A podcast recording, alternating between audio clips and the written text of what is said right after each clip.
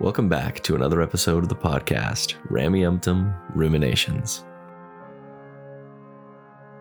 My name is Scott, and I'm the host. Today's episode is called, Does Jesus Need thirty-two billion dollars?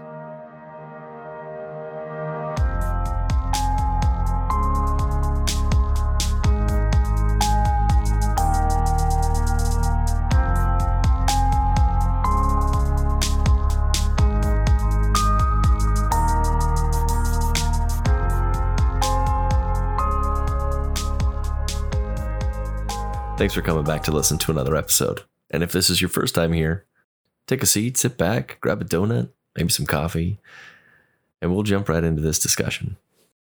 Last week, we discussed the S E C charges against the L D S Church and compared the story of Daniel in the lion's den to the modern church and contrasted some of the responses or the different responses from the L D S Church today to what a how a prophet from the scriptures responded to being um, charged by the government with breaking the law.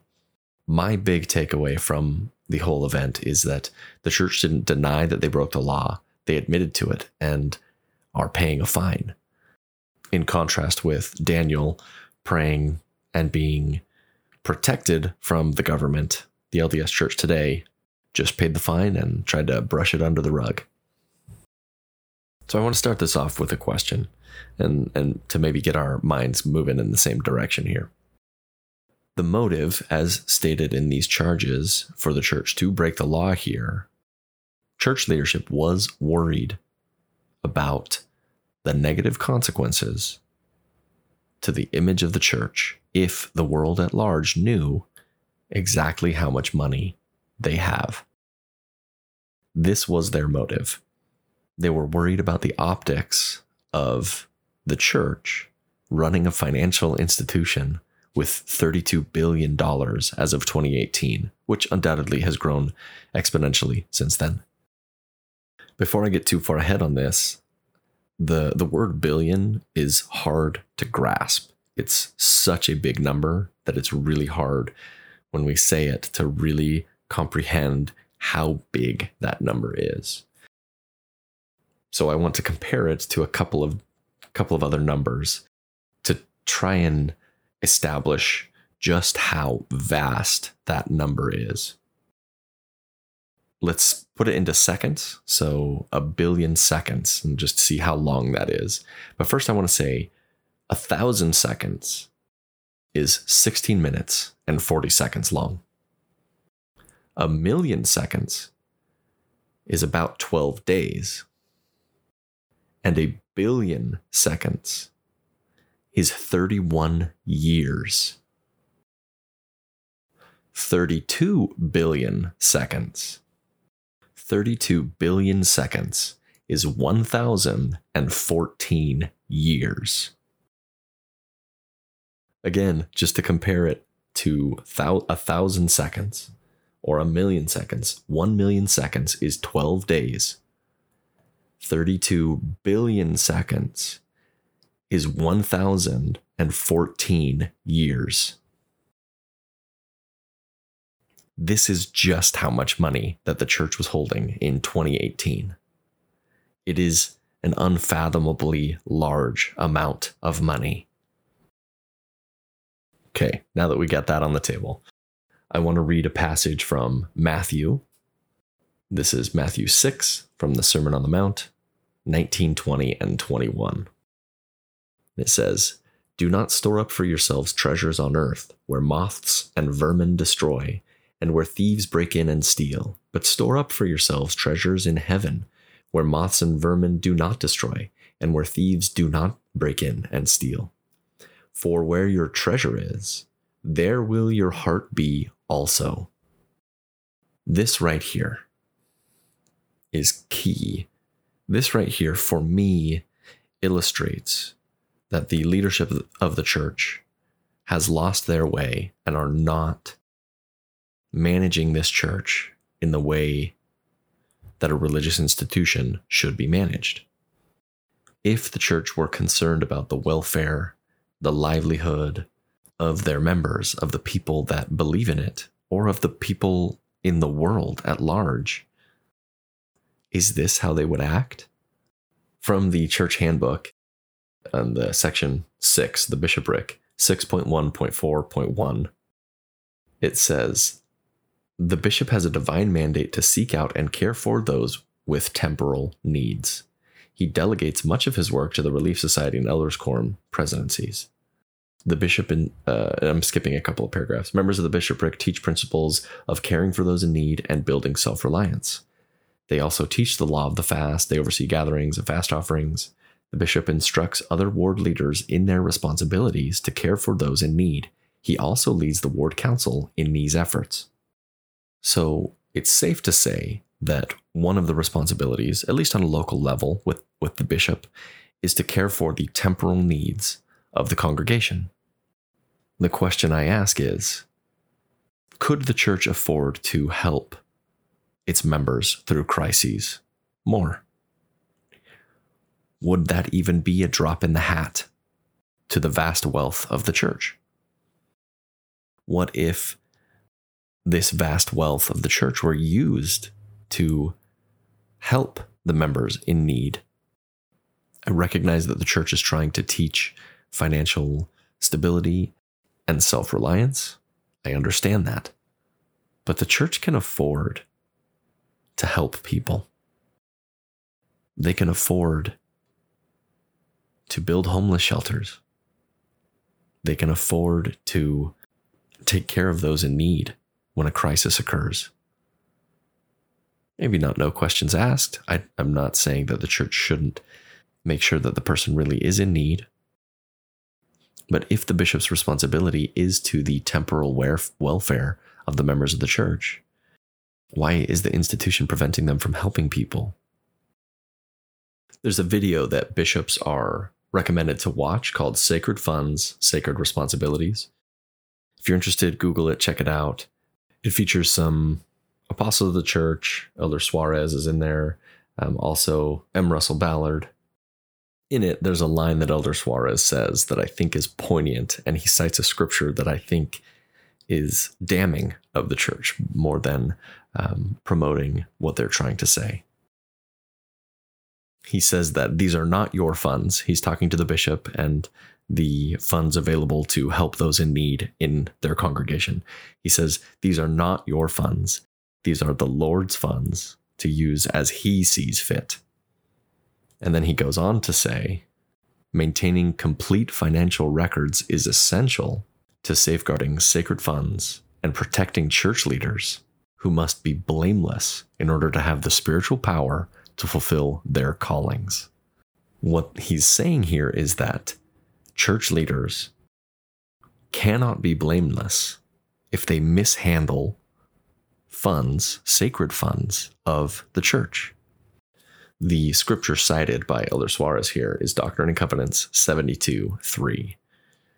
So if, if the previous statement wasn't damning enough, here is the passage of scripture that they cite. And verily, in this thing ye have done wisely, for it is required of the Lord at the hand of every steward to render an account of his stewardship, both in time and in eternity. So let's all put our believer hats back on. We'll look at this from the perspective of, of a believer in the church, someone who has a testimony and goes to church every Sunday, thinks about these men as prophets and that they speak for God. If we're going to take all of these things at face value, it does not look good for the leadership of the church right now. They will be held accountable in time and in eternity for mishandling the funds of the church. If I'm misunderstanding this, if there's a believer out there who who is listening and wants to come to the table and say, hey, I think you might be misinterpreting this somewhere, please reach out. I would love to hear how this can be rationalized away.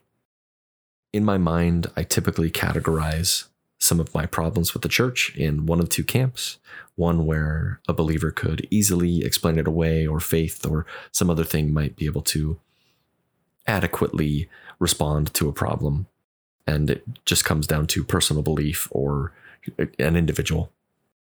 And the other camp would be something that I, I do not feel is reconcilable. And the S E C charges against the church fall firmly in that category. I don't think that I don't think that when examined thoroughly, that this is good in any aspect, either for a believer or a non-believer.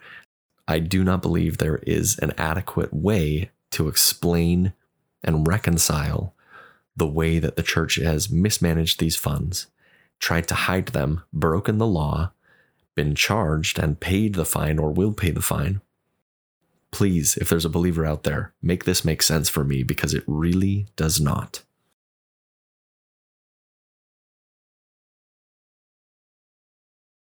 When we use the word church, we can refer to so many different things. It's actually pretty ambiguous the way that we use it. And oftentimes, and even in this own ep- this episode that I have gone through, I have used it in probably every single way that it could be used. The church can refer to the building. It can refer to the congregation. It can refer to the organization of the church. It can refer to the doctrines of the church. It can refer to specifically the leadership of the church. It covers a vast array of meanings that when we use it interchangeably with all of them, we lose some of the meaning. So in this episode, as I have been describing my problems with the church, I don't specifically mean the congregation or the buildings. I'm speaking specifically to the leadership of the church. That's where I have my problem. That's where I feel like there's this irreconcilable issue with them mishandling these funds. From a secular standpoint, they've broken the law, they've done something wrong, and they really need to be punished for it. From a believer standpoint, again, they broke the law, they mismanaged these funds, and according to their own scriptures, they will be held accountable for mishandling these funds in time and in eternity. So when I say the church there, I mean the leadership of the church will be held account- accountable according to their own beliefs for mismanaging these funds. To wrap up this part of the discussion, let's think for a moment and envision, again, we're going to we're going to imagine that we are believers, that we are fully committed to the church and we have all the faith in the world in Christ and in the prophet. What if, let's use that advice from Elder Hamilton a couple of months back. I think this was in um, January of twenty twenty-three. He said that phrase, substitute the word Savior or Lord or Jesus Christ in place of the church. So let's do that. Let's do that exercise right here. Christ was concerned that disclosure of his portfolio, which by twenty eighteen grew to approximately thirty-two billion dollars, would lead to negative consequences. To obscure the amount of Christ's portfolio, and with God's knowledge and approval, Ensign Peak created thirteen shell L L Cs, ostensibly with locations throughout the U S, and filed Forms thirteen F in the names of these L L Cs rather than in Ensign Peak's name. We allege that Jesus Christ's invest- investment manager, with Christ's knowledge, went to great lengths to avoid disclosing his investments, depriving the commission and the investing public of accurate market information. When these men are propped up to be representatives of Jesus Christ, it is at odds with the nature of Christ as presented in the scriptures when we look at them with any amount of scrutiny. What if Jesus Christ had thirty-two billion dollars? What do you think he would do with that? What advice, according to what is written about him in the scriptures, what advice do you think he would give about that money? What would Jesus do? Would he obfuscate it, hide it? Or would, as I cited in the previous episode, would he give it all away to the poor? Sell all your possessions and give it away to the poor. And follow me. Wasn't that his counsel to the rich man? For where your treasure is, there will your heart be also. The L D S Church has long brought in lawyers and businessmen to run the institution. we could go into the history about how it's gone bankrupt a couple of times, and and perhaps it was necessary for a time to bring in that type of a of a person to to help the church stay afloat and continue operating. But what we have today is a direct result of that. This church is not run by theologians. It is run by businessmen. What it looks like is that they are turning a profit. They are turning a profit and paying themselves from these donations. It looks like they're turning a profit on the tithing funds and keeping it as a rainy day fund that we may or may not ever touch. As of twenty eighteen, the church could have given four dollars to every human on the planet and still had five billion dollars in the bank. These numbers are just like unreal. A, a billion is just is such a large number that it's hard to fathom. It gets thrown around a lot lately with other billionaires in the world, but it is such a big number that it is almost impossible to grasp just how big thirty-two billion is. And it's estimated to be much, much bigger than that today. This was as of twenty eighteen, which is five years ago. If Jesus were running this church, would it look like what it is today? Last week I asked the question, why would knowledge of these assets, why would knowledge of the truth have a negative consequence for the church? The truth would have a negative consequence for the church. For the church, the members and the general public would view the church negatively if they knew the truth about how the church managed these funds. This should be a red flag to any listener out there, wherever you find yourself on the belief spectrum, active believing member to fully out, no question about it, zero doubts that it's false. This is a red flag. Whether you believe Russell M. Nelson was called as a prophet or not, he broke the law here, and the church acted in a manner that is against what a typical member of the church would say is the right thing to do. When looking at this and, you know, putting in the name of Christ instead of the church here, it's a little facetious. I'm I'm making light of it. But to turn it a little bit more serious, I want to bring up a story about Christ that that is directly in contrast to this. The story that I'm going to cite is uh, Jesus at the temple with the moneylenders. This is found in all of the, the Synoptic Gospels. It is in Matthew twenty-one twelve, it's Mark eleven fifteen, it's Luke nineteen forty-five. In each of these narratives, it's part of the catalyst that leads to Jesus being arrested. It does appear in John, but it's a little bit different. It's earlier on in the ministry, but that's a not relevant to what we're talking about. I'm actually going to read the one from Mark eleven fifteen through seventeen. This is the N I V. It says, "On reaching Jerusalem, Jesus entered the temple courts and began driving out those who were buying and selling there. He overturned the tables of the money changers and the benches of those selling doves," sixteen, "and would not allow anyone to carry merchandise through the temple courts. And as he taught them, he said, 'Is it not written, my house will be called a house of prayer for all nations? But you have made it a den of robbers.'" If I am to envision Jesus Christ reacting to these S E C charges against the L D S Church, this is the passage that comes to mind. The L D S Church has grown its finances off of the tithing of members of the church. How is that any different than this story at the temple where Jesus gets upset, is throwing over tables, and is telling people, you cannot make a profit off of the salvation of people.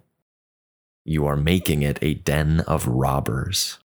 Would it be accurate to assume that Christ would also refer to the L D S Church today as a den of robbers? Thanks for listening to the episode today. This episode may be more geared towards a believing member or somebody who might dialogue with believing members about these issues more openly. I hope that this provided you with some some ideas to bring to the table as you discuss this. And if you have some other thoughts or other ideas about it, please reach out, let me know. And the next episode that I plan on doing, which will probably be two weeks away, I've got a special one for next week that I'm I'm pretty excited about. So got something something else next week, and then I will do a responses episode to these last couple um, the week after that. So wherever you find yourself out there, doom scrolling through TikTok, I hope that you have an excellent day.